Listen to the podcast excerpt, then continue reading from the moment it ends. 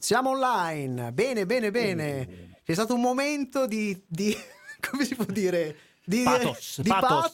pathos. C'era un microfono che non funzionava, però siamo online, puntualissimi. eh, qui sul nostro canale di YouTube, Perfetti. nel nostro angolo chiamato Old Nerd Café. Che Chissà sarà... perché old. Chissà Old, perché Old, perché siamo, Aspetta, siamo un po' l'old, l'old- l'old ce lo mettiamo noi. Nerd tendenzialmente è abbastanza evidente. Io vorrei capire il caffè, però. Eh, Adesso chiediamo al nostro ospite se ha portato il caffè. Sì, sì, lo, chied- lo chiederemo. Eh, allora, sì, siamo sempre noi, il buon Fabrizio Cucci purtroppo è in trasferta, eh, siete con il sottoscritto Michelangelo Alesso, da la sua Batcaverna il buon Paolo Ferrara e in regia che sta Questa coordinando volta tutto a- quanto. audio, audio e video questa sera, visto che Sì, non c'è il Cucci. sì, sì, sì, sì, il nostro il buon Matteo Di Simone maledetto. Ma, ma, ma. Apriamo le danze, Vai. Paolo.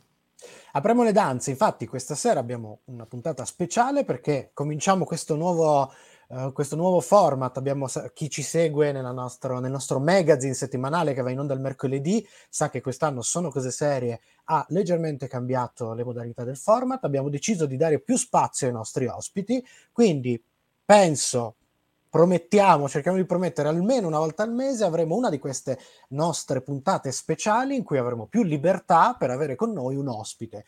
Ospite di questa sera abbiamo con noi Luca Pantanetti, titolare dell'agenzia Scriptorama www.scriptorama.it, mi raccomando, che è agente letterario e writing coach.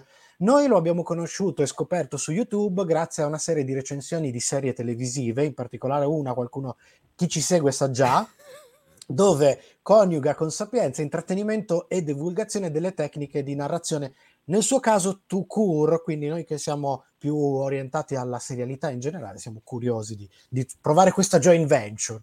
Quindi non importa che si tratti di un libro, di un fumetto, di un gioco di ruolo, di una serie tv, le storie sono il suo pane, quindi diamo il benvenuto a Luca Pantanetti. Luca! Ciao! Ciao, Ciao, buonasera. benvenuto. Bello, bello. Siamo- grazie, eh, grazie per l'invito. È un piacere essere qua stasera. Ho seguito la vostra, le vostre dirette eh, del Grazie. mercoledì, fantastiche. Ottimo Grazie, format, grazie. mi piace, sprintoso. Benissimo, Ma perfetto. detto Qui sono te- a mio agio perché Nerd Caffè, siamo, qua siamo tutti nerd prima che il nerd fosse di moda, insomma. Quindi, Bravo, De- bravo, Bravo, bravo, l'hai oh, detto. cominciamo a dire queste cose. Rivendichiamolo. Rivendichiamolo, rivendichiamolo. No- Eh, noi eh. siamo nerd quando i nerd dovevano ancora fare la rivincita dei nerd. Bravo. Eh. Comunque, una cosa sottolineiamo prima di partire su- con le, con le cose serie. Io volevo. eh, rimango sempre affascinato dalla libreria di Luca quando lo vedo, lo vedo eh, online, soprattutto da quei volumi di saga. Eh, che a noi, a noi di Sono Cose Serie non è che piaccia Saga di Vogan, non, proprio per niente non piace. Ogni volta che lo vedo, punto sempre, c'è il volume, il pri- c'è il primo, il secondo, se non sbaglio, il terzo, c'è hai quasi tutto se non, ho- se non erro. Eh, allora c'è Eh, il, il volume quello il che raccoglieva primo? i primi, poi dopo è arrivato fino al 9 devo andare a acquistare il decimo. eh. Io ce l'ho in fumetteria lì che mi aspetta. Eh, porca eh, capi- eh, esatto, capito. Anche, anche io sono ancora in attesa di ritirarlo il decimo. Eh, sì, sì, Io sì, sono sì. attesa che lo comprano loro e poi me lo Dai, e cominciamo subito allora. Parliamo delle cose, parliamo- facciamo le cose serie prima, poi ci divertiamo dopo. Agente letterario, che è un, molto- è un- è un termine professionale che, che sa un po' di romanticismo, di romantico, perché è un, è un po' novecentesco, ma come si innesta questa figura professionale nello sfavillante secondo decennio degli anni 2000? Allora, è novecentesco soprattutto nei compensi, anche i compensi sono rimasti novecenteschi, capito? Quindi ehm, ottima, ottima domanda, eh, quindi molto, sì, molto romantico, fantastico, perché io eh, ho fatto una- un'università, diciamo che mi ha istradato in generale verso la comunicazione. Ero partito come giornalista, ma poi dopo l'amore per i libri è stato troppo forte e quindi mi sono un po' buttato lì è comunque una figura che mh, sta prendendo se- sempre più piede in Italia, ormai negli ultimi anni ha preso tantissimo piede, prima era un po' misconosciuta, molto diffusa all'estero, poco in Italia, invece adesso diciamo c'è quasi parità comunque. Quindi è la figura che seleziona, fa scouting, seleziona eh, degli autori esordienti generalmente alle prime armi eh, e li porta alla pubblicazione, ma dopo averne valutato la qualità. quindi si va un po', siamo grandi lettori sostanzialmente, eh, lettori a cui piacciono le storie, ci piace restare affascinati dalle storie e quando troviamo qualcosa che ci aggancia cerchiamo di fare il possibile per costruirgli dei ponti d'oro. Eh, bella questa. Per, però, però, non si limita solo a questo, perché tu risulti anche writing coach e quindi ah, questa seconda parte come si innesta con la prima? Esattamente come funziona? Eh, la seconda parte è la parte formativa, nel senso che abbiamo sia della nostra scuola di scrittura e quindi quella è la formazione to cure. Poi dopo ci sono magari degli autori che ehm, preferiscono un rapporto a tu per tu con un professionista che possa guidare in qualche modo anche la, l'atto creativo verso un obiettivo e l'obiettivo per noi è sempre quello comunque di arrivare a pubblicazione con case editrici serie, non a pagamento, quindi eliminando tutta la filiera ovviamente delle, delle EAP, no? le case editrici degli editori a pagamento. E noi che non sono abbiamo... editori e quelli non sono editori ovviamente, sono, anche se hanno l'etichetta, ma non, non, sono editori, sono tipografie, quindi eliminando tutta quella parte lì, il nostro compito è portare a pubblicazione, quindi chi vuole un uh, rapporto tu per tu con un qualcuno che possa guidare anche le scelte iniziali di progettazione della storia, che sono fondamentali, sono critiche per certi versi, perché chi non si è mai rapportato al mercato magari non ha idea di certe dinamiche, diciamo, eh, renderli edotti su certe dinamiche sia di mercato sia di ehm, scrittura è una combinazione utile per poter arrivare a degli obiettivi. Noi comunque abbiamo portato autori facendo questo percorso sia a pubblicazione sia ad esempio alla vittoria dei premi letterari che poi hanno garantito la pubblicazione ad esempio abbiamo quelli che hanno vinto il premio Rai La Giara, cioè un autore aveva vinto il premio Rai La Giara, quindi è stato pubblicato da Rai ieri, un altro ha vinto recentemente il premio Libraccio, verrà pubblicato dal Libraccio. Senti, ma um, visto che... Quanto è difficile fare il coach di un artista? No, io allora, ne conosco, tipo io conosco uno scrittore che non cito che è qua dentro questo gruppo. Okay? Ah, sì, sì, Quindi, ah, è uno scrittore. Paolo, lo esponiamo adesso. Eh, eh, sì, Paolo, sì, chiuditi le orecchie. Però di, di solito uh, gli artisti sono, sono difficili da, da istradare. È una mia impressione oppure visto che non ah, no, dipende. Siamo tra di no, noi. no, no, dipende, dipende. Eh, assolutamente no, dipende sempre dall'approccio. Tanto gli artisti migliori, diciamo i più grandi, generalmente sono quelli che li vedi comunque modesti, li vedi umili eh, anche quando hanno toccato le vette, no? La stessa cosa è per il punto di partenza, generalmente. Diciamo che un po' si annusa questa cosa, se, se c'è l'approccio giusto se non c'è l'approccio giusto, amen, a meno che proprio non si tratti di un capolavoro assoluto, li manderò da qualcun altro, non è detto che debba lavorarci io, insomma. Beh, è giusto, è giusto, assolutamente, assolutamente. Allora, il tuo fulcro, sì. quando fai un video, parli di narrazione e ci mettiamo, ci mettiamo noi di traverso, mettiamo un piedino sulla porta, perché noi siamo amanti della narrazione invece seriale. Eh, stiamo portando da ormai 13 anni un discorso legato alla serialità, eh, anche a cercare di scoprire un, un nuovo modo di fare critica alle serie, eh, alle serie in generale, ai fumetti, alle serie tv. Quindi è una cosa che stiamo portando avanti da tanti anni.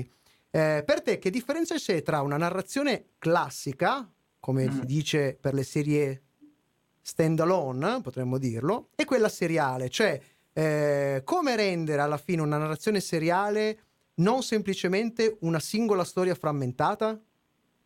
Eh, questa è una bella domanda perché allora, prima di tutto eh, la narrazione seriale è forse la, la, forma comunque più moderna, più contemporanea proprio di narrazione e quindi è probabile che avrà sempre più fortuna mh, in ogni caso rispetto anche ad altre perché la, nella serialità il, il fruitore si trova a proprio agio perché di volta in volta ritrova le stesse formule, però in maniera leggermente diversa. E quindi c'è anche questo sistema in qualche modo anche di ripetizione degli schemi, quindi io mi, mi ritrovo lì, a volte anche i personaggi sono molto simili gli uni agli altri in quanto struttura, in quanto ehm, ruoli narrativi. E quindi è, è molto mh, accogliente generalmente la, la, serialità. Poi dopo, certo, mh, io personalmente sono un fan delle serie che mi dicono guarda, questa sarà autoconclusiva e quindi dici hai 10 episodi, finiti 10 episodi, concluso, perché sai che tutto lo sforzo sarà lì.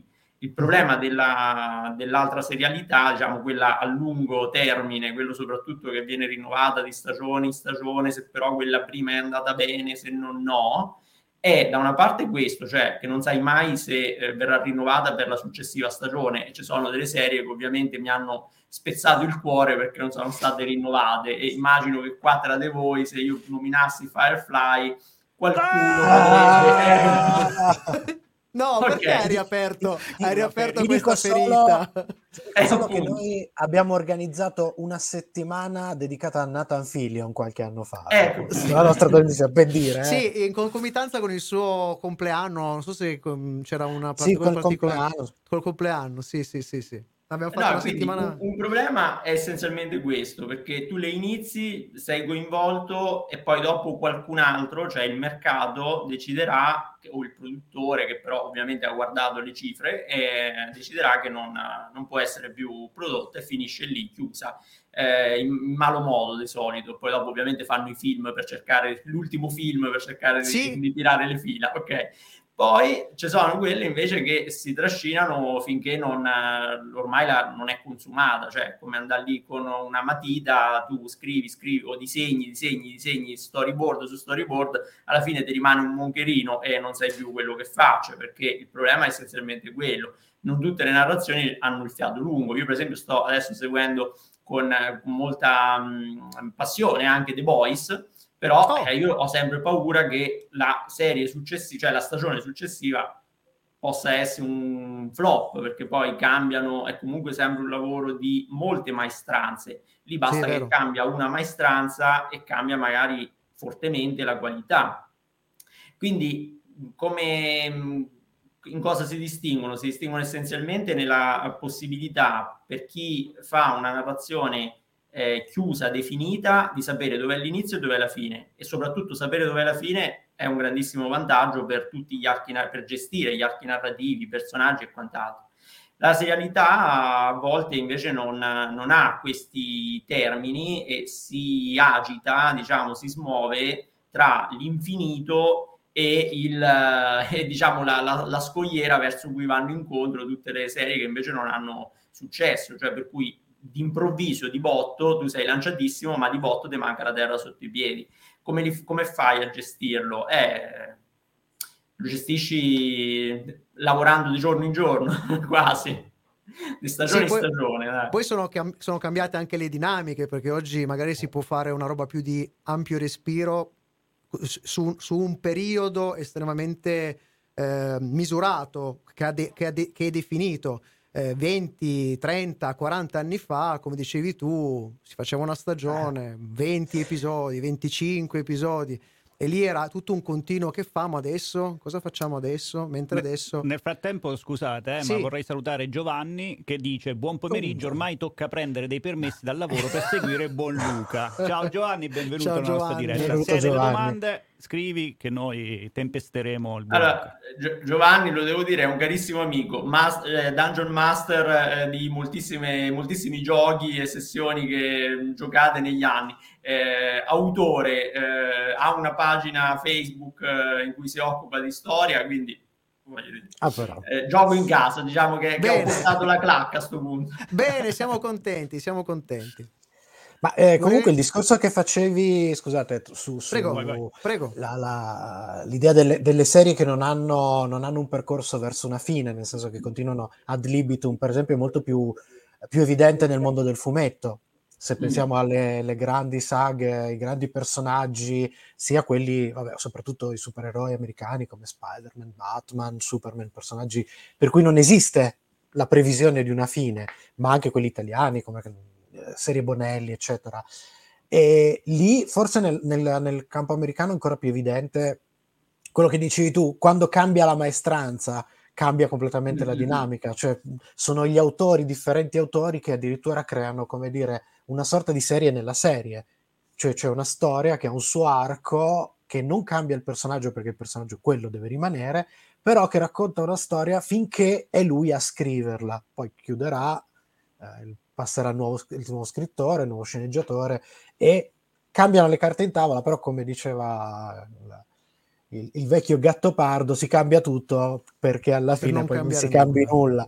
Quindi il meccanismo più o meno è quello. Sì, la, la, la, da questo punto di vista, questo tipo di, di, respiro, appunto, dove rileggi continuamente lo stesso personaggio e ogni volta è diverso e ogni volta nuovo, come, come, come ti ci rapporti dal punto di vista narrativo?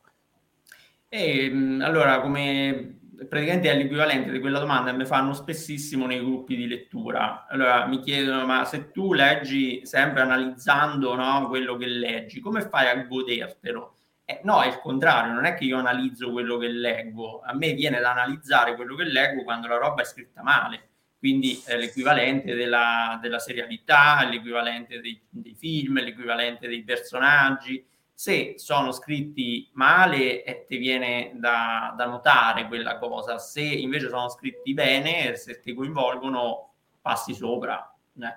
Quindi eh, a livello di ruoli, per esempio, a livello di ruolo ci sarà sempre eh, l'eroe classico da una parte, però sappiamo che anche l'eroe classico può essere declinato attraverso diversi archetipi e magari una volta trovi l'archetipo mago, una volta trovi l'archetipo burlesco, l'altra volta trovi l'archetipo guerriero, sono archetipi diversi e mh, l'importante è che siano calati in quella narrazione, quello a livello di ruolo.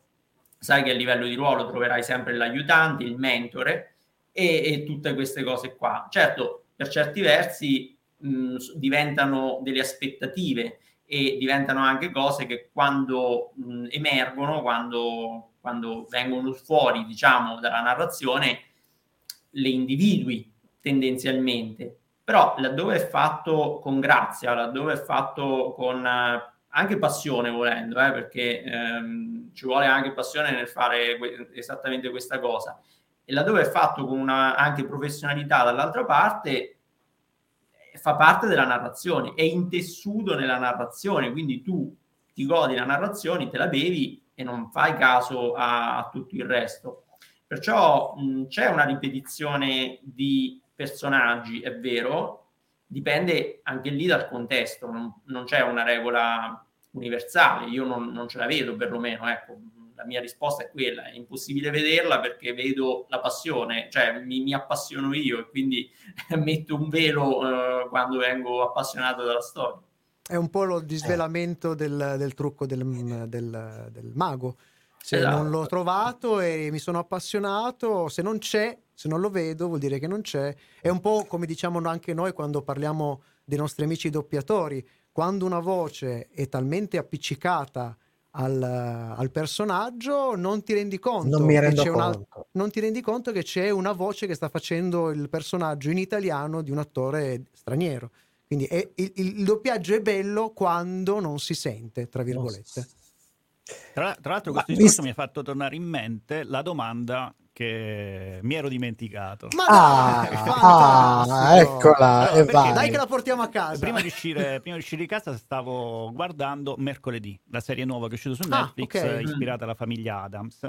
E um, è una storia che parla appunto di mercoledì che va in una scuola, guarda caso va in una scuola, scuola. ci sono le, eh. le, le gare, insomma, è che, insomma, è chiaramente un ripensamento per agganciarsi al, a Harry Potter. Secondo me, cioè, proprio è, è troppo palese questa cosa qua. Quindi la, la mia domanda è: eh, n- nel momento in cui magari ti sarà capitato con qualche giovane autore, eccetera, che si trova talmente affascinato da un immaginario e quindi o vuole cavalcarlo oppure, eh, come dire, gli, gli piacerebbe tornare lì eh, qual è, diciamo, a cosa bisogna stare attenti per evitare di diventare uno scimmiottamento e invece recuperare, diciamo, la, le cose mh, positive ma farle proprie dentro una narrazione diversa? Potrebbero esserci anche molteplici risposte. Io ti direi da una parte ci deve essere la consapevolezza prima di tutto dell'autore, cioè deve essere lui stesso o lei stessa consapevole che sta in qualche modo appoggiandosi a un altro modello. perché se non ne sei consapevole non sai dove inizia il tuo e dove finisce l'altro. E, e questo ad esempio è un lavoro che come writing coach si fa, mm, si mette un attimo, si punta, puntano i riflettori su questi elementi, si aiuta l'autore a prenderne consapevolezza. A quel punto direi che è necessario metterci anche un pizzico di talento, ad esempio nel world building, perché mh, citando Harry Potter che dicevi no, può essere questo modello oggi per il, um, per il setting scolastico, che comunque è un setting assolutamente condiviso da tantissime narrazioni che essendo rivolte a ragazzi devono parlare ai ragazzi, quindi cos'è più comune a tutti i ragazzi? Ovviamente la scuola, no? E, ehm, però ecco, prendendo un discorso come Harry Potter, quello che ha fatto la Rowling è stato di eh, creare un world building con eh, delle regole specifiche, ma soprattutto con delle caratteristiche specifiche. Ad esempio, siamo in una società di ma io questo la, la metto sempre in evidenza con uh, vari autori o nei corsi di scrittura siamo in una società di maghi, ma non è ad esempio il classico mago del fantasy, quello alla Dungeons and Dragons, che immagino mh, possa essere percepito come situazione, cioè dal nulla tira fuori la, la sua magia potentissima. Lì in realtà sono magie dagli effetti abbastanza limitati, cioè non sono magie che, che spazzano via interi eserciti, uno, e seconda cosa soprattutto, se non hai una bacchetta puoi essere il mago più potente della Terra, ma non fai nessuna magia quello è un elemento del world building. Per quanto piccolo, no, sembrerebbe microscopico, ma se tu togli quello, stai togliendo Harry Potter, cioè non, non esiste più Harry Potter per certi versi. Eh, e poi dopo tutto quello che eh, c'è intorno, anche nelle minuzie, anche le, le, le, caramelle, quelle che cambiano sapore. E quello è un elemento di world building, cioè aggiunge comunque una, un gusto proprio particolare a tutta l'ambientazione e a tutta la storia perché mh, ha pensato a tutto, no? Cioè ti viene da, da, dire, cavoli, questa ha pensato a tutto. E allora qualcuno che volesse riprendere le formule, ma creare qualcosa di nuovo, dovrebbe arrivare a quel livello di dettaglio, secondo me. Cioè immaginare dei dettagli che rendano il suo mondo diverso dall'altro. E poi dopo che il setting possa essere quello scolastico, è un accidente, o meglio, è anche lì una, quasi un topos della, di certa narrativa rivolta a un certo tipo di pubblico. Mi farei meno problemi su quello, certamente. Eh. Abbiamo parlato, abbiamo... Ah. Di Paolo. No, no, dicevo, abbiamo parlato prima, cita- diceva, insomma, fare le cose con grazia, con passione. Mi piacerebbe adesso parlare invece di quando le cose si fanno con mala grazia, con, questa è una domanda tendenziosa, Paolo. Stai conducendo no, perché, terreno minato. Ma poi anche, anche, perché, insomma, abbiamo parlato di topoi, abbiamo parlato di maghi, abbiamo, abbiamo parlato di situazioni canoniche, quindi è successo recentemente che qualcosina è andata ad indagare, ha provato a lavorare proprio in una situazione del genere, cioè immergersi in un universo narrativo creato da qualcun altro e diciamo che quantomeno l'ha fatto inciampando malamente, direi.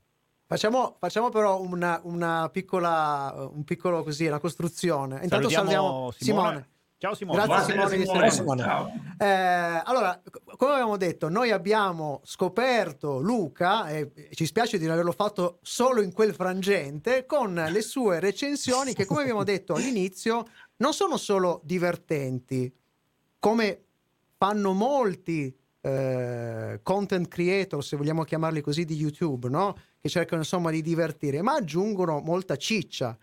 Eh, non, non, entreremo magari a gamba tesa sulle recensioni che hai fatto perché magari te l'hanno anche spaccato i maroni a forza di chiedertele. Quindi andate sul suo canale di YouTube e guardatevele perché sono delle pietre, sono delle pietre tombali, diremo anche su. Ma hai fatto anche una bellissima recensione della serie Chernobyl. Io credo, abbiamo gradito tantissimo perché hai lavorato sui famosi archetipi eh, di cui dicevi prima. Ma tornando alla domanda di Paolo, com'è possibile? Perché alcune serie, non le serie del canale eh, del canale privato di quelli che ci guardavamo noi di notte, la sera, Vabbè, quei filmacci. No, aspetta. Eh? Esatto, no, perché esatto. la notte e la sera mi fa pensare a cose eh, okay. non, non dove quella... stai andando a parare. Parliamo per... di canali minori. Canali ecco. minori. Eh, can... Così, fughiamo. La domanda è, come è possibile che alcune serie siano scritte così male? No, ragazzi, hai una, hai una risposta? Hai una risposta? No, questo me lo dovete dire voi. Cioè, io vi posso dire perché sono scritte male, ma per, cioè perché sono scritte male, ma non da dove venga questa, cioè cosa c'è di male in quello che scrivono, anzi, però il motivo forse allora, guarda, proprio specifico è difficile. Allora, insomma, guarda, no? noi nella penultima puntata abbiamo fatto un'ipotesi del perché anche statisticamente le, le grandi produzioni scritte male siano aumentate. Ok. L'ho, seguita, l'ho seguita e ti ho, ti ho sentito, sì, quindi sono d'accordo con te. E di, dicevamo che eh, appunto comunque la scrittura seriale è molto legata all'industria, in, soprattutto in quelle serie TV che sono legate alla, alla parte di distribuzione delle piattaforme. Le piattaforme per misurare quanto stanno andando bene e farsi dare i soldi dagli investitori hanno cambiato la metrica. Prima era il numero di utenti e quindi li attiravi con grandi prodotti, adesso invece è il tempo che consumi. Quindi la scrittura comincia ad avere la nostra ipotesi è che comincia ad avere delle lacune che sono sempre le stesse, ad esempio mancano dei collegamenti logici, eh, ci sono delle cose che non vengono spiegate e sono tutto un meccanismo per farti passare del tempo sulla piattaforma e su quello che succede fuori, quindi recuperare magari una spiegazione su un certo uh, personaggio che non è spiegato e quindi dici ma questo da dove viene fuori? Un Deus ex machina così? No, perché fuori ti racconteranno la rava, la fava e ti diranno che è una citazione, eccetera, e tu quindi spenderai più tempo tra la piattaforma e quello che loro producono all'intorno. Secondo te questa roba è da complottista oppure qualcosa c'è? Allora, io posso dire, quando l'ho ascoltata durante la trasmissione dell'altra volta, io sono rimasto eh, colpito eh, proprio secco per terra, perché dico sì, è vero, cioè questa, questa è... Secondo cioè, la me la retention, retention. Eh, la retention, esatto, che sembra un po' anche una cosa tipo urinaria, no? La retention, però sì. effettivamente è, è vero, cioè è quella roba lì, perché siccome oggi sono diventate tutte piattaforme, no? tutti quindi multicanale, multipiattaforma, multi-multi, tutta, mm, ti danno informazioni, ti danno di tutto, cioè ti danno intrattenimento, informazione e, mm, e, acquisto. Cioè Amazon ti dà questo sostanzialmente, ti vende certo. la roba, ti dà informazioni perché dopo ci sono quelle X-ray, no? quando tu scorri il mouse sopra il, certo. il riproduttore video ti, ti dà le informazioni, il cast, il eh, la lore e tutte queste robe qua. Quindi, e poi ovviamente dall'intrattenimento. E secondo me sì, cioè è molto legato a questo, il discorso che mi deve tenere agganciato, quindi non è necessario neanche che io ti spieghi tutto, perché poi lo andrai a cercare, ma poi anche perché eh, non è complottismo questo, il complottismo è quello che si agita di solito intorno alle serie, cioè tutti quei commentatori appunto anche su YouTube che cominciano a tirar fuori le mille mila spiegazioni, eh, giustificazioni, eh, finali alternativi, che sono alibi e l'alibi per nascondere l'alibi, una... l'alibi perché alcuni sono pagati quindi ovviamente dice no perché allora siccome e, è giusto e se tu ci pensi, il complotto è quello, cioè non, è, non, è, non siamo complottisti noi in questo caso, perché mi pare abbastanza evidente da, da certi punti di vista. E, ehm, quindi no, so, sono d'accordo su questo, però lo ve- si vede purtroppo anche in tante altre cose, anche nella letteratura è identico. Adesso per parlare insomma di sì. anche nell'altro ambito, ma sempre narrativa è e con, in qualche modo conferma quello che stava dicendo anche adesso Matteo cioè il, il discorso è che eh, anche la narrativa, anche l'editoria deve vendere. Devi vendere quindi a un pubblico più ampio possibile. Il pubblico più ampio possibile è il, tendenzialmente è il meno educato. Se noi andiamo a guardare anche semplicemente i dati, perché io ogni tanto i dati li provo ad incrociare, se noi andiamo a vedere i dati dei laureati in Italia siamo sotto la media europea. Allora tu pensi se io devo scrivere un libro, no? Io devo pensare di puntarlo, mirarlo al più vasto pubblico possibile. più vasto pubblico, che sia lettori o non lettori, però quasi sicuramente è non laureato, il più vasto, perché mh, mm, è quello il concetto.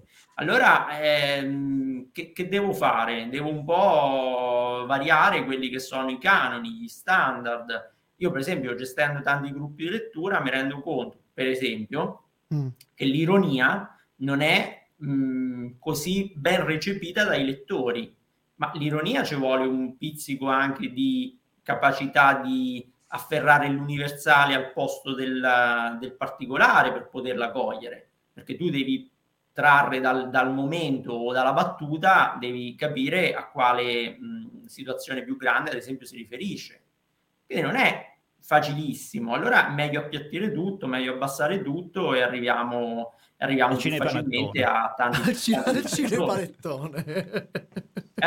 Al cinepanettone. Eh, cinepanettone. E lì, altra serie che ci piace molto, Boris. E Boris, sta roba eh, l'ha, l'ha, detta già, io sto qui soltanto a fare citazioni, cioè potrei andare avanti stasera sì, sì, solo citazioni. Tu falle, perché... tu falle, non ti preoccupare.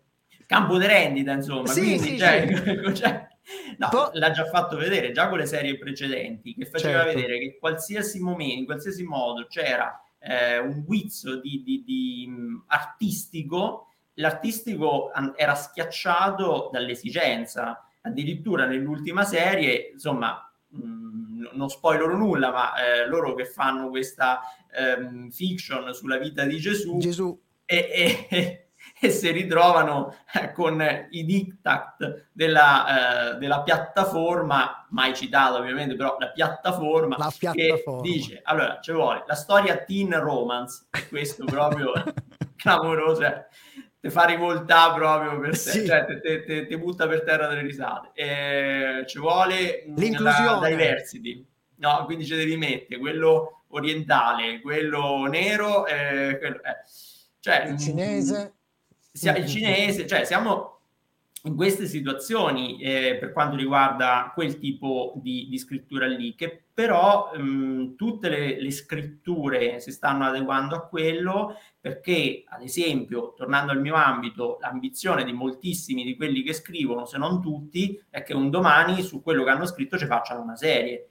Cioè, credo che è un'ambizione giusta, anche ah. perché i soldi che girano nel mercato cinematografico eh, cioè fanno impallidire quelli che sono tipicamente i, i compensi per eh, anche un libro ben riuscito nel mercato editoriale. Quindi è ovvio che tutti hanno quell'ambizione, allora cerchi il più possibile, poi dopo non è detto che sempre c'è la furbizia, eh, perché lì ci vorrebbe appunto tanta furbizia mh, che eh, Boris stigmatizza come se fossero tutte scelte ehm, diktat appunto imposti dall'alto, però se partisse dal basso, cioè dal singolo autore, potrebbe trattarsi di furbizia, cioè dire oggi vanno queste cose, io scrivo allora in questa maniera o scrivo aggiungendo questo personaggio piuttosto che l'altro. Ci potrebbe essere questa cosa.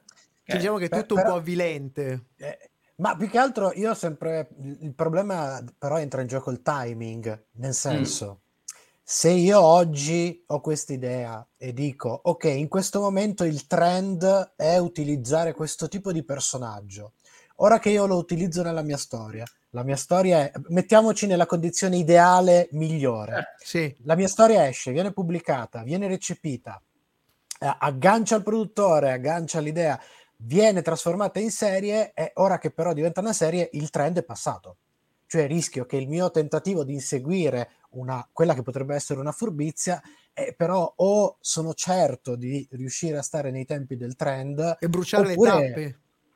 Che, che, è molto difficile, oppure sì. rischio che la mia, quella che poteva essere una furbizia iniziale, mi si rivolta contro perché a un certo punto, quando la mia storia è pronta per essere lì, è, è già vecchia avendo sì, utilizzato. Sì. Ma ehm, sì, Paolo, questo è, infatti è correttissimo. Infatti, stavo facendo un po' un'estremizzazione, cioè diciamo che anche nell'ambito dei creativi, che poi, cioè gli autori, creativi autori di, di, di narrativa, eh, c'è comunque la possibilità di, di, fare delle scelte più furbe rispetto ad altre. Poi è chiaro che se invece lo ipotizziamo fino alla, eh, alla trasposizione cinematografica, il tempo sicuramente è passato, ma non solo per quanto tu possa essere furbo nel momento in cui stai scrivendo il romanzo, eh, non è detto che quella furbizia sia la stessa richiesta dal produttore, per esempio. Allora cambia comunque tutto. Infatti non è raro, anzi anche lì ho delle, mh, degli esempi, ma in questo caso non li, non li, cito, non posso citarli,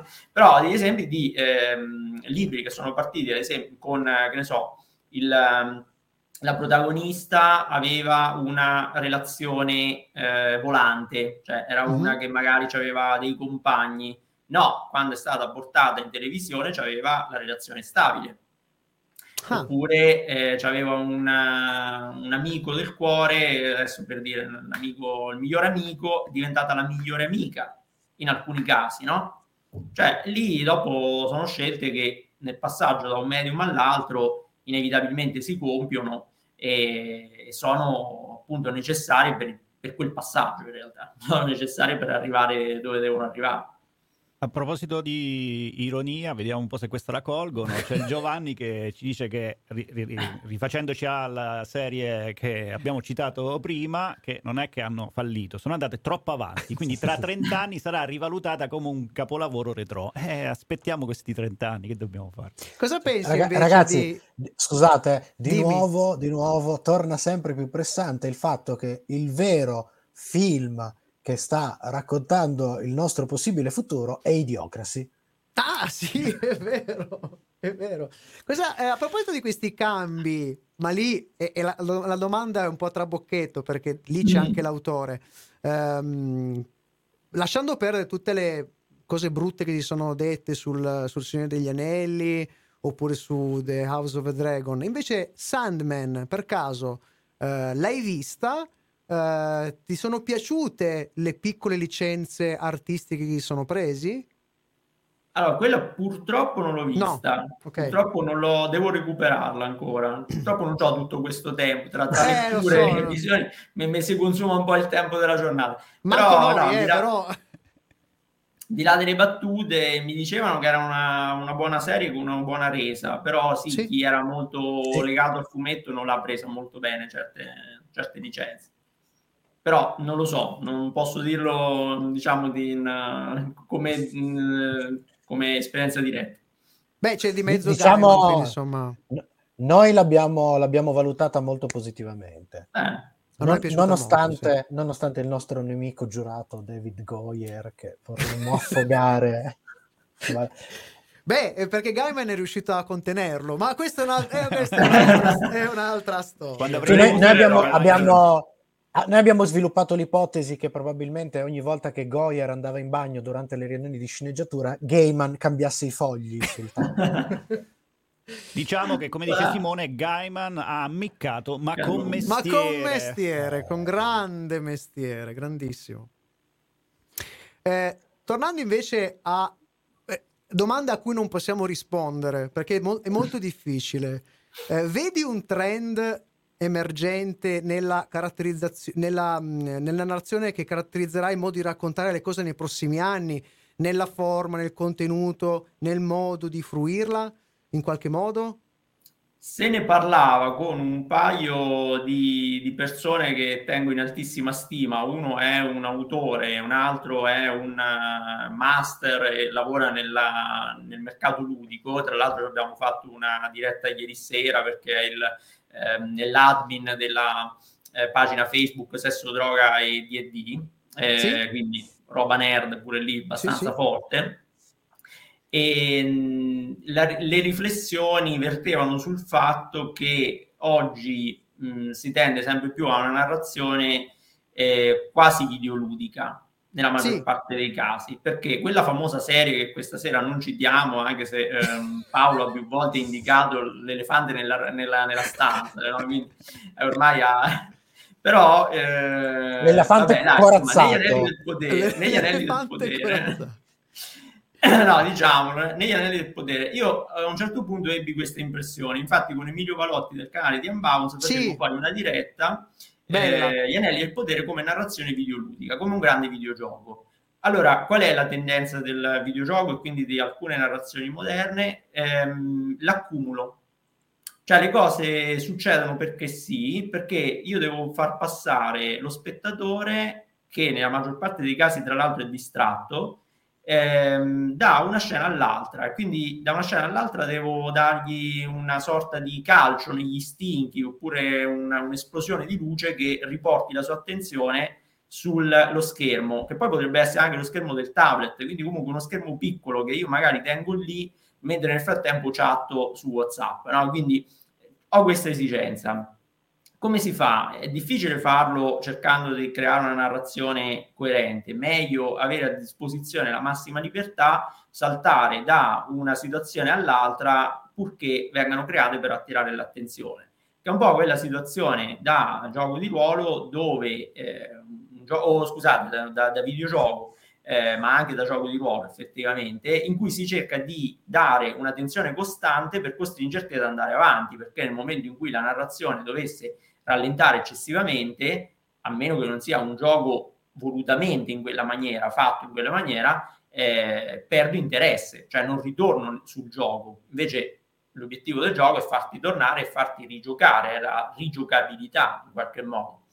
Allora abbiamo visto questo, cioè una mancanza di trama abbastanza evidente, ma si ricollegava a quello che un po' dicevamo prima, eh, quindi non è necessario spiegare tutto, non è necessario collegare tutto e ehm, le connessioni tra le scene sono fatte con il poi, c'è questo, poi c'è questo, poi c'è questo, poi c'è quello.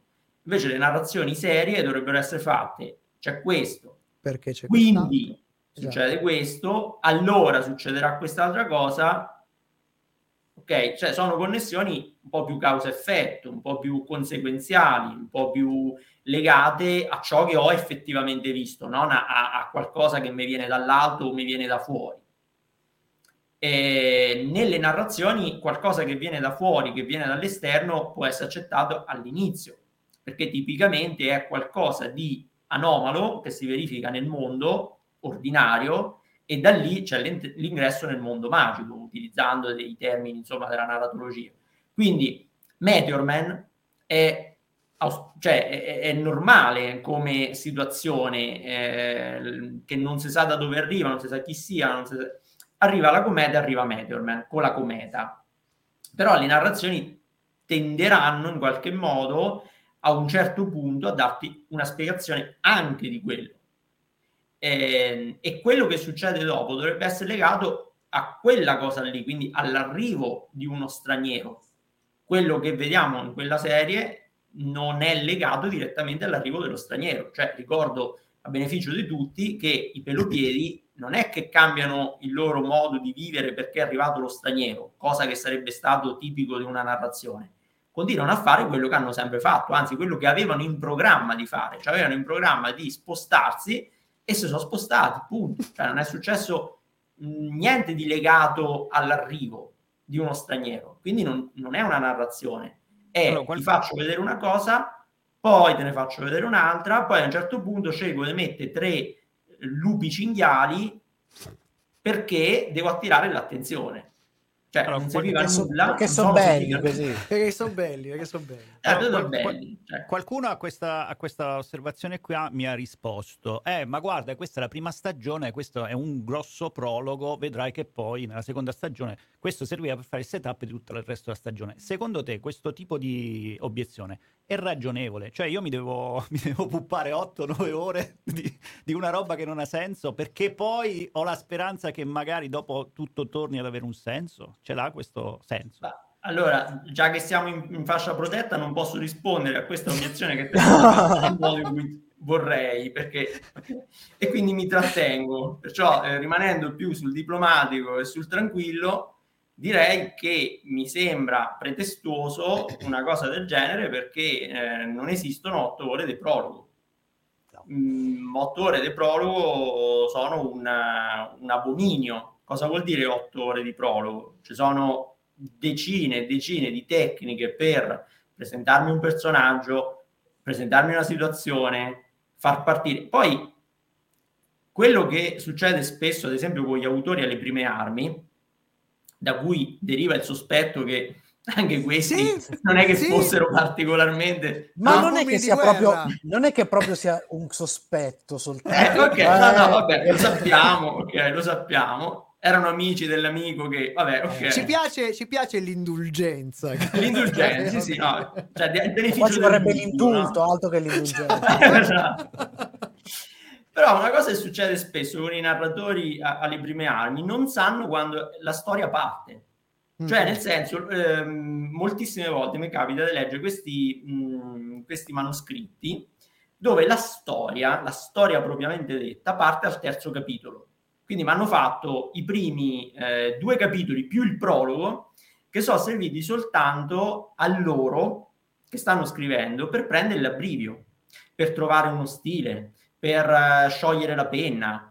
Cioè, si fa, però normalmente tu prendi quei primi due capitoli, li butti nel cestino e la storia comincia dal terzo capitolo. Quindi anche lì cosa fa un writing coach? Ti dice guarda che se tu fai caso, la storia inizia qua, non inizia qua. Quindi tu questi li togli e partiamo da, da dove dovrebbe iniziare. E la cosa va un po' più spedita. Allora a quel punto loro si sarebbero potuti accorgere che non era necessario fare otto ore di prologo e magari quello che ci interessava era la seconda stagione, non la prima, cioè partire dalla seconda. Però eh, è interessante notare che il settimo episodio, questo l'avevo, l'avevo evidenziato sul sì. video, il settimo episodio sarebbe l'unico prologo di cui una storia potenzialmente avrebbe bisogno, perché è quel momento in cui tutto viene effettivamente messo in discussione e i personaggi si trovano in bilico, ma serio, non per scherzo, serio, in bilico al settimo episodio. Poi dopo ovviamente arriva all'ottavo che demolisce tutto quello che era stato cioè, costruito malamente, anche lì un po' insomma traballante, nel settimo, quindi tu dici no, ok, allora questi stanno proprio a fare apposta, cioè non è che dici so dei vabbè, poveretti, no, dagli una chance perché è la loro prima esperienza. No, sta apposta, allora me, te vuoi male e me vuoi male a me, quindi io... Ho capito, però è anche una prima esperienza che ha un costo disumano, cioè... Eh, appunto, appunto, vabbè, fosse la serie d'esordio, sai, di due che provano, è normale, è giusto anche che ci siano... Um, ci sia possibilità di sperimentare nuovi autori, no, va benissimo, ma con un budget, cioè quella è la cosa allucinante, il fatto che stiamo parlando di una serie a, a prescindere dai fan, eccetera, che giustamente anche loro devono essere rispettati, ma soprattutto una serie che ha messo in piedi una quantità di uh, soldi in, in, veramente improponibile, cioè una delle serie più costose della storia della serialità, messa in mano a due esordienti fa veramente impallidire. Ecco. È l'invidia che parla qua, eh? No, ma no, ma no, no, no, capito, no, no perché se no. prendi per esempio Stranger Things, dove è successa una cosa tra virgolette similare, nel senso che si è investito sì. molto su due semi, in quel caso sì. avevano già della produzione, però come, come autori completi erano, erano esordienti, però è stata quasi una scommessa, era materiale originale ed era diverso e seppur cospicuo, l'investimento non era così mostruoso. Cioè, c'è proprio una. Anche se prendi la prima stagione di Stranger Things e prendi gli anelli del podere, la, l'investimento economico è, è, un abisso. È un abisso.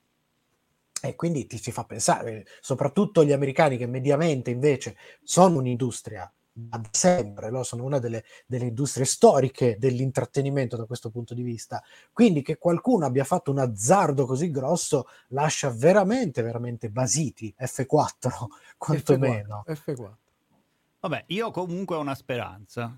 Ok, ho la speranza che l'intelligenza artificiale risolverà tutti questi problemi. Oh! Allora, Luca, tu che rapporto hai con l'intelligenza artificiale, con la produzione, diciamo, automatica di testi, eccetera? Hai avuto modo di approfondire il tema? Che sensazione hai su questa, questo tema qua?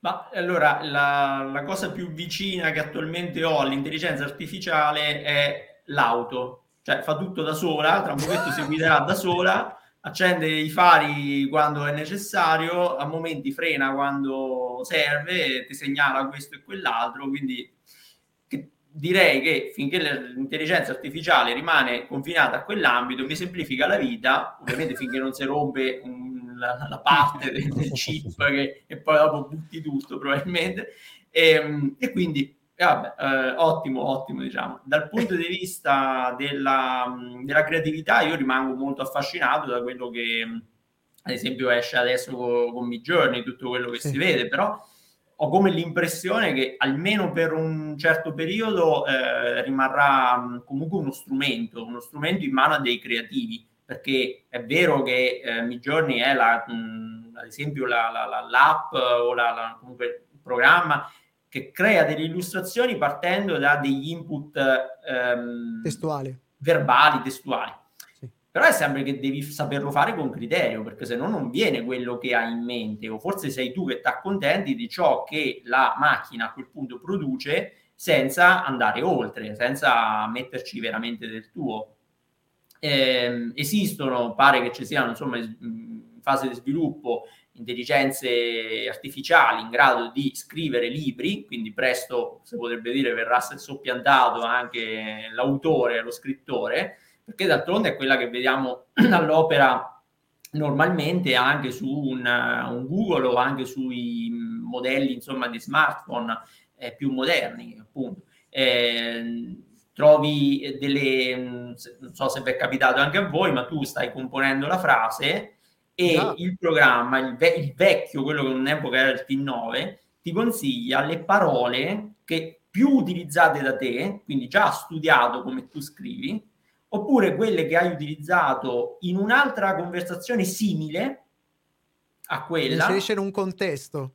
Le inserisce nel contesto, cioè è in grado di studiare non solo la grammatica e la semantica, ma pure la sintattica, cioè la, la, la, la sintassi. La sintassi di, delle frasi o del modo in cui tu esprimi certi concetti. Quindi sintassi personale, sintassi individuale, e un po' inquieta perché sono un grande lettore di fantascienza e quindi ovviamente tutto quello che la fantascienza ha espresso in questo campo fa parte delle, di quelle paure latenti che ovviamente non è che vado in giro a fare il distruttore della, della, della tecnologia però di quelle magari paure latenti che ti lasciano con un certo grado di inquietudine. Diciamo che per il momento sembrano ancora degli strumenti.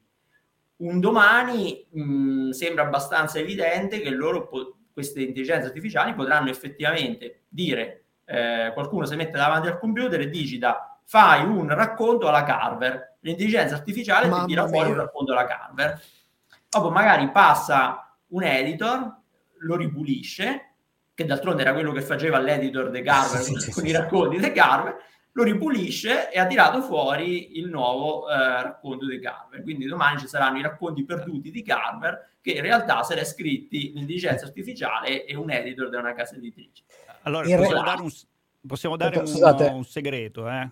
Allora, noi sono cose serie per scrivere i post che accompagnano il podcast delle ultime puntate della stagione precedente io lo confesso, ho usato un'intelligenza artificiale, gli ho dato in pasto lo script della, della puntata che noi scriviamo dettagliatamente con una serie di parametri e a furia di dargli i parametri siamo riusciti a trovare una forma per cui era accettabile. Quindi è, un, è, un, è uno strumento, che, appunto, come diceva Luca, che devi addestrare, sì. devi imparare ad usare perché sennò non, non, non, non ne viene a capo. Anch'io sono dell'idea che diventerà sempre più eh, uno strumento mh, mm, eh, eh, forte, come dire, preponderante nella scrittura. Il tema che si aprirà, ma questo lo lasciamo aperto, è il fatto che lei impara in base a una serie di esempi che tu gli hai dato. Quindi probabilmente il nuovo autore sarà uno che sarà in grado di comunicare, di insegnare all'intelligenza artificiale a scrivere in un modo nuovo, non, non più alla Carver, perché Carver l'ha già fatto, no? ci, ci vorrà qualcosa di nuovo. Quindi sì. l- lo scrittore sarà più un editor, probabilmente, mm. e un addestratore, un, un coach sempre, di intelligenza artificiale. Sempre se la bontà di, di, quello che sarà l'insegna- l'insegnamento da parte dell'insegnante sarà buono perché se gli... eh no certo ma sarà il, me- nuovo mestiere del, dello scrittore capisci? Sì, sì, sì. Eh, sarà... io, io, io, ho da dire due cose in merito. Dica dica. No, la, prima, la prima è che purtroppo ho, ho soltanto l'incipit nel senso che eh, non so come sia andata ma so che per esempio in Giappone qualche tempo fa hanno tentato di realizzare un uh, fumetto con Già pieno utilizzo dell'intelligenza artificiale, dandogli in pasto ovviamente quello che loro considerano il dio del manga, cioè Osamu Tezuka, e quindi è uscita, so che è stata pubblicata, ma non, non, ho avuto modo di approfondire sul come sia stata recepita, una miniserie che riproduce lo stile sia grafico che narrativo di Tezuka. Eh, invece dall'altro lato, secondo me, questa cosa, questa idea dell'intelligenza artificiale che possa mimare una buona scrittura, magari partendo da qualcuno, eh, trovo che sì, da un certo punto di vista sia sempre più plausibile, però torniamo ad un punto eh, dove secondo me c'è un, a parte, lasciamo stare il concetto, l'idea di originalità che è uno di quei temi complicati e complessi perché non è quella semplice idea dell'idea che appare dal nulla, ma eh, ci sono tutta una serie di discorsi che il fattore umano nella scrittura eh, cambiano molto. Nel senso che al di là dello stile, al di là della narrazione, queste cose sono anche dei derivati di vissuti, mm-hmm. vissuti che hanno a che fare con la contemporaneità, con vicende che possono essere legate a tantissimi fattori, il fattore familiare, il fattore geografico, eh, il, il, fattore anche casuale, nel senso che se io sono una persona nella cui vita sono successe una serie di determinate casualità, quelle cose avranno delle ripercussioni sul mio stile, su quello di cui voglio raccontare e sui racconti che faccio. Credo che questa componente sia quella che invece sarebbe difficile. Poi non so, magari eh, con i computer quantici arriveremo a un livello di calcolo per cui si potranno inserire anche questo livello di variabili. Però eh, trovo che comunque manchi sempre un elemento di variabili. La scrittura si evolve, cambia nel corso dei secoli. Oggi non scriviamo come scrivevano eh, gli scrittori di 50 anni fa, di 20 anni fa, o anche solo in alcuni casi di 12 anni fa. Cioè ci sono eh, cambiamenti che sono anche lì stratificati, cioè non è soltanto la lingua che è cambiata, eh, non è soltanto la, la, il tipo di storie che raccontiamo che sono cambiate, ma ci sono anche tutta una serie di variabili, sensibilità diverse, ci sono certi argomenti che una volta non si potevano trattare o si trattavano diversamente, i tabù cambiano. Mm, eh, sì, cioè, guarda, tanta io, roba che te, tu devi buttare dentro ragione, un'intelligenza artificiale. Lo sai che cosa c'ha oggi l'intelligenza artificiale che non aveva prima? Mm-hmm. internet e quindi tutto quello che stai dicendo finisce su internet e lei esatto. se la esatto. può reinterpretare. In più, nel momento sì. in cui lui sarà quello che genererà i tuoi testi, sarà lui che deciderà qual la, quale sarà la tua lingua. Quindi è veramente un casino sta roba. È eh, veramente un casino. In ogni caso, casino per casino ci sarà sempre Luca a controllare il finale esatto, e dare, e dare esatto. Tra l'altro Giovanni ci fa sapere che il correttore automatico di Luca si autoedita e poi gli manda la bozza per il controllo finale prima di suggerirgli le parole. Ecco, beh, beh, che bello, che bello. Mi conosce e... troppo bene. Mi conosce troppo bene, ma non so come faccia a conoscere così bene l'intelligenza artificiale del cellulare. Questo è più inquietante. Siamo, siamo un Dai. po'... Cerchiamo di prendere un po' la rincorsa verso il finale perché... Eh, cerchiamo di parlare di cose belle, almeno, almeno ci proviamo. Eh, visto che hai già fatto delle mini recensioni su alcune serie che noi tratteremo molto più avanti, ti chiediamo dei consigli per la visione, ovvero tre serie per cui vale o varrebbe o varrà la pena perdere tempo, ma soprattutto perché. Uh, cavoli, che grossa questa. Una ce allora, l'ho già, una ce l'ho già e lo, e lo so eh, che la citerai. Dai. Vabbè, ok, dai, vediamo.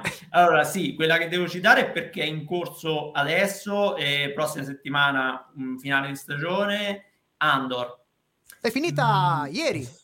Ah, scusa, è finita ieri. È vedi, io sono rimasto eh, indietro. Eh, sono rimasto indietro allora, vedi, eh, devo, devo, recuperarla pure lì. Eh, sono rimasto indietro. Allora, devo vedere l'ultimo episodio che spero non mi deluderà, così come non mi ha deluso fino adesso la serie. Una serie che, a mio avviso, è il rilancio di Star Wars per un pubblico maturo, per un pubblico adulto, perché quello che era stato prodotto fino adesso era evidentissimamente per un pubblico più giovane che doveva essere coinvolto perché dovevano rinnovare Istruito, la fanbase, dovevano istruirli. Certo. Sì, ma doveva proprio diciamo, creare da zero una fanbase perché se no ci sarebbe stato il decadimento anagrafico di quelli, insomma, come noi, diciamo, no, cioè magari più vecchi di sì, noi. Sì, sì, sì. Però ehm, questo secondo me invece è il, come agganciarli. Ovviamente come lo fa? Lo fa con quelle modalità che da Spy Story, quindi non è più Star Wars classico blaster e spade laser, eh, quindi c'è dietro la Spy Story, c'è dietro quindi, perciò una scrittura anche degli episodi estremamente solida. Ogni dialogo andrebbe incorniciato eh, perché non, non, c'è mai una battuta, una frase fuori posto, non, c'è soprattutto, non ci sono soprattutto le battute telefonate, cioè quelle per cui eh, attraverso il dialogo io ti spiego le cose che invece tu non sapevi, no, cioè tutto questo non c'è. E, ehm, però se pot- è anche il modello della, della storia di guerra, tipica, tipica storia di guerra, seconda guerra mondiale, la, la squadra, la sporca dozzina, insomma, che deve fare cose. Eh, e però c'è anche la caduta dell'innocenza, c'è anche c'è tantissimo, cioè c'è tanti riferimenti. Densissima, densissima. Densissima. Il, modo, il monologo di, di oddio, Luton, il monologo di Luton, che è la cosa più shakespeariana che abbia ascoltato nelle narrazioni seriali negli ultimi anni, quindi... Sì, drammatica e dolorosissima. Quindi la prima eh. era facile. La prima era facile, avanti. la prima era facile. E tra eh, l'altro faccio un inciso, faccio un inciso, metà delle cose che ha, detto, che ha detto Luca probabilmente le sfrutteremo quando noi parleremo della nostra intelligenza artificiale. artificiale. Esatto.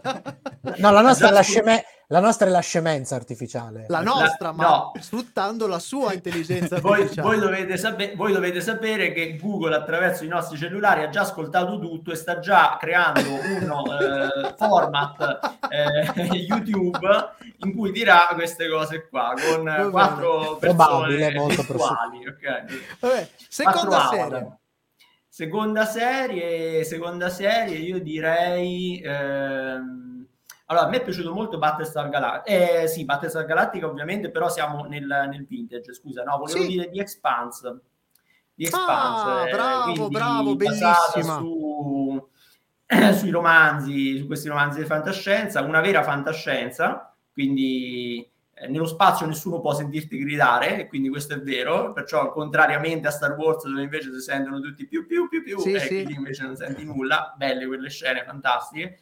E, mm, e quindi sì, c'è, una, c'è componente un di realismo, una componente di realismo che, che, che è abbacinante, non, non sì, ti rendi conto. Esatto, esatto, c'è il realismo, c'è l'elemento alieno, c'è un accenno a quella che potrebbe essere la tesi della panspermia, mh, mm, ci sono tante cose, c'è un elemento noir all'inizio, soprattutto della prima stagione, poi diventa una sorta, l'hanno già definita la Game of Thrones eh, del, dello spazio, perché comunque ci sono anche questi intrighi politici. Eh, bello, c'è l'elemento mm, del mistero, bello, a me è piaciuto molto, l'ho seguito con grande piacere. Non ti è sembrata un po' uh, verso la fine, un po' claudicante, un... Um, mi è eh, sembrato... Un po', un po zoppa.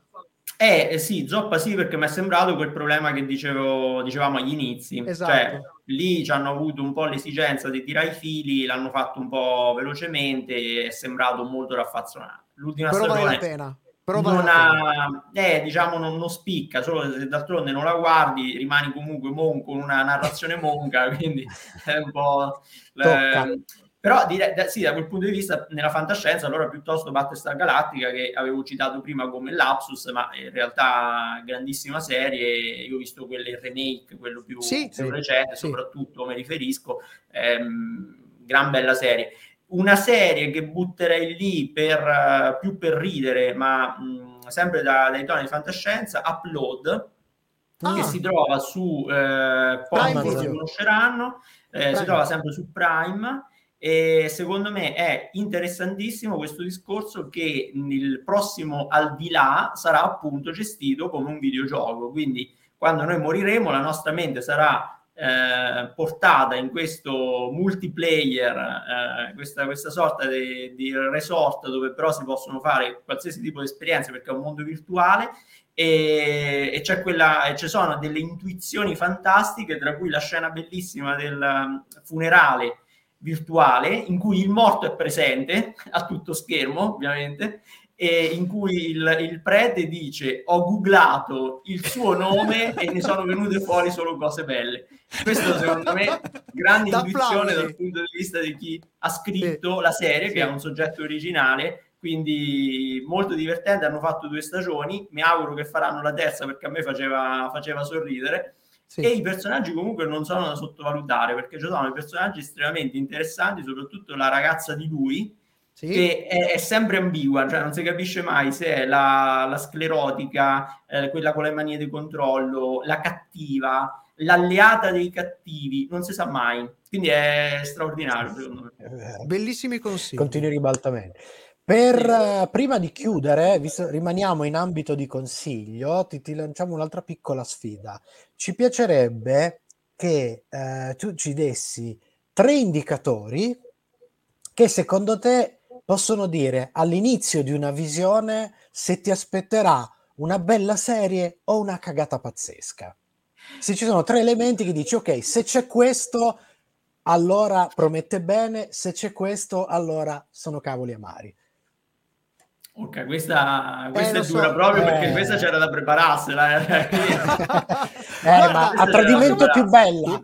Faccio... Eh, una, una, una, te la suggerisco io. Allora, se la prima puntata si chiama Pilot, quindi l'autore non ha avuto manco la voglia di dargli un titolo, secondo me è una, è una cagata. Questa, questa, questa, è estremamente buona, la teniamo. La teniamo Comunque potrebbe essere, potrebbe essere, una fabbrica, potrebbe essere un momento di, di, di ragionamento o che potresti fare uh, uh, insieme a noi uh, se, non ci vie- se non ci vengono magari a rate, a puntate, facciamo la serie dai, in cui sì. potremmo descrivere, cercare di trovare questi, noi insieme a te, eh, questi indicatori ah, per cercare dai. di capire, anche perché offrire uno strumento, uno strumento utilissimo. Se ci sono, vai tranquillo, se non ci sono o sono altri, rinuncia. Potremmo provare. Dai, facciamo un ragionamento. Se hai voglia, facciamo un ragionamento così. Vai, al, al volo mi viene in mente che comunque è sempre una, uh, l'indicatore buono è sempre quello dello, dello, stereotipo, cioè se io vedo sempre le stesse cose già viste da altre parti è comunque un indicatore che mi trovo davanti a una serie che, o una narrazione in generale sì. che magari non, non mi racconta nulla di nuovo. Io per esempio tendo a chiudere quei manoscritti perché di solito sono sui manoscritti, quando arriva a certo. livello del libro pubblicato quasi mai, insomma questa cosa già è stata espunta, che parte con il risveglio del protagonista, cioè i, i, testi che iniziano, le storie che iniziano con il risveglio del protagonista, a meno che non venga svegliato e si trovi in una cella di cultura alla Matrix, è difficile che il risveglio del protagonista mi interessi particolarmente e mi dà la sensazione che la storia possa essere lenta per, per fargli un complimento oppure che possa essere piena di eh, diciamo di, di, di, di lentezza, no di lentezza, ma proprio di debolezza, ecco, debolezza okay. strutturale, perché c'è un ricorrere a quelle, quei cliché, quelle situazioni che vogliono sembrare romantiche, che vogliono sembrare, però non hanno la presa, non hanno, non hanno mordente, non mi stanno suggerendo una storia che inizia, perché svegliarsi la mattina non è una storia che inizia, cioè lo è fisiologicamente, però non, non proprio a livello di, ringraziamo, ringraziamo che tutte le mattine ci si svegli. esatto.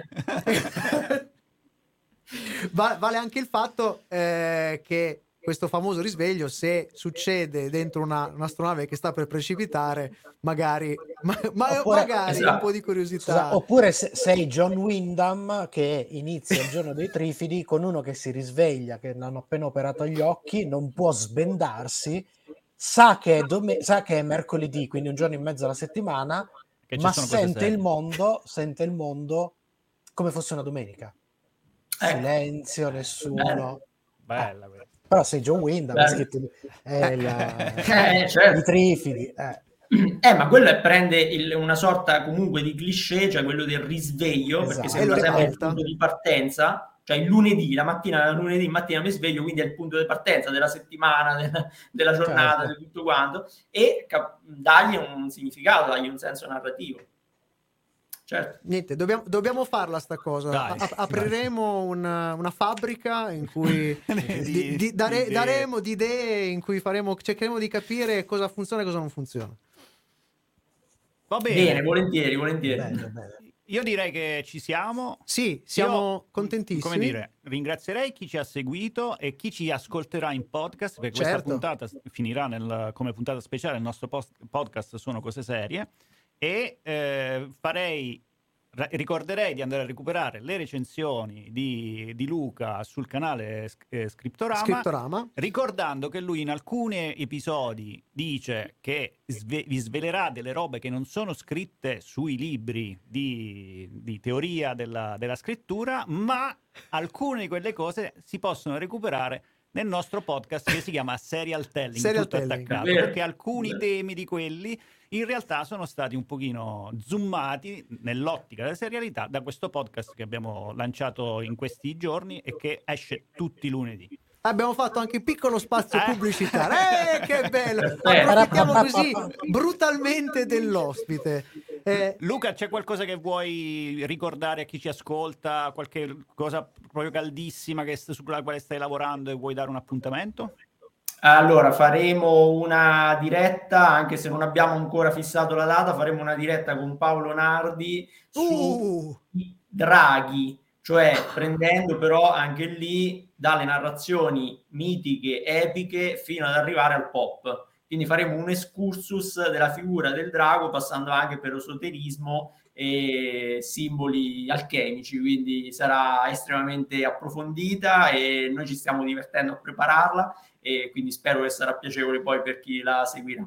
De, domani uscirà sul canale Scriptorama la seconda, eh, secondo video di analisi dei personaggi di Chernobyl, quello che dicevamo prima, quindi termineremo anche lì l'analisi della serie e poi dopo altre serie che aspetto anche un po' i consigli da parte dei, degli spettatori, insomma degli utenti del canale che vorranno magari dare indicazioni su quello che vogliono vedere analizzato. E poi andranno avanti i nostri videocorsi, insomma, ci sono sempre tante cose che bollono in pentola, per chi vuole basta collegarsi al canale. www.scriptorama.it eh, grazie, grazie Luca, è grazie, stato Luca. un grandissimo piacere. Io grazie vorrei farti i miei complimenti perché, come abbiamo detto prima, riesci a coniugare un, un, un, momento così leggero eh, inserendo, inserendo contenuti molto alti. E questo secondo me è un grande pregio. E lo fai tra l'altro con una grandissima eleganza perché eh, si vede che non vuoi dire le parolacce, ma adesso ci salutiamo e facciamo una sessione di parolacce fuori onda. Proprio di sfogo così. E ci sfoghiamo, ci sfoghiamo alla grande. L'eleganza Veramente... era data solo dal gilet, eh, eh, grazie davvero. Grazie, grazie a voi. Grazie, è stato preziosissimo. Grazie a chi ci ha ascoltato e chi ci ascolterà nel podcast. Grazie a Matteo che ha curato la parte tecnica, il buon Paolo da distanza. Noi ci vediamo mercoledì prossimo, eh, Paolino, mi raccomando ore 19 sempre Radio Home oppure su tutti gli altri canali di Sono Cose Serie. Grazie a tutti. Ciao, ciao. Luca. Ciao ciao. ciao. ciao.